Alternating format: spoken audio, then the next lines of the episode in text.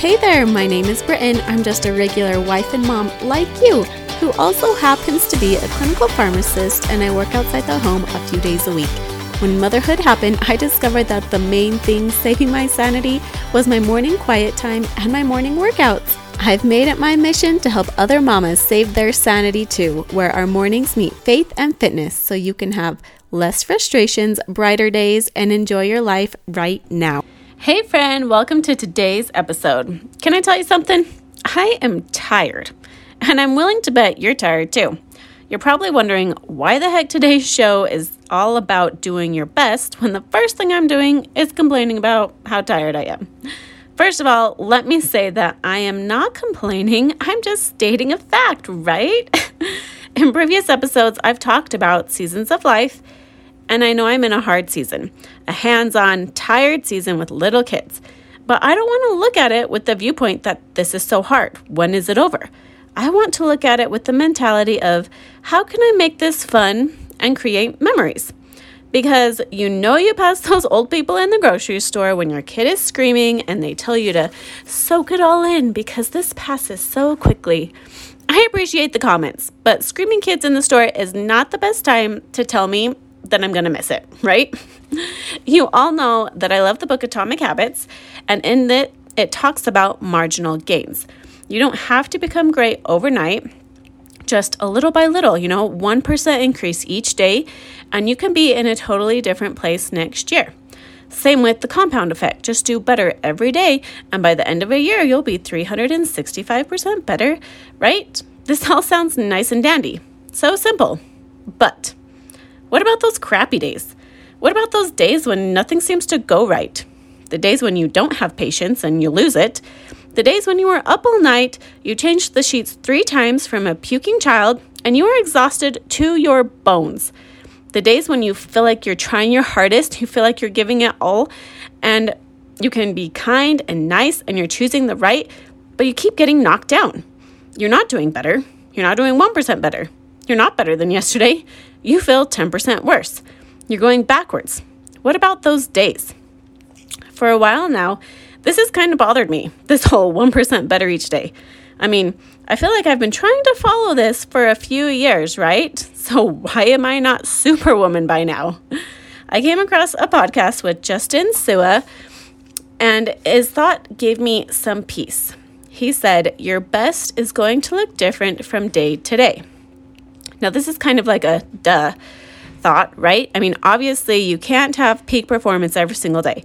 But this really hit me because I was comparing myself on my crappy days to myself on my best days. I was getting frustrated with myself.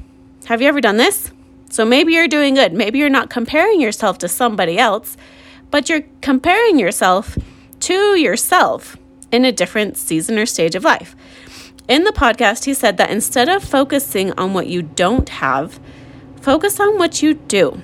For example, your best might be 75% today, and that's okay. Give the best you have today, your 75%, instead of beating yourself up for the 25% that you don't have. Now, doesn't this thought set you free? We've got to have some compassion on ourselves, ladies. So, I have an example from one of my morning challenge groups that I had run had a girl in it. She was pregnant. If you've ever been pregnant, you know what I'm talking about. But she also had two little kids to take care of, and she needed some time for herself. Yet, morning sickness, or should I say, all day nausea, vomiting, is a beast when you're pregnant.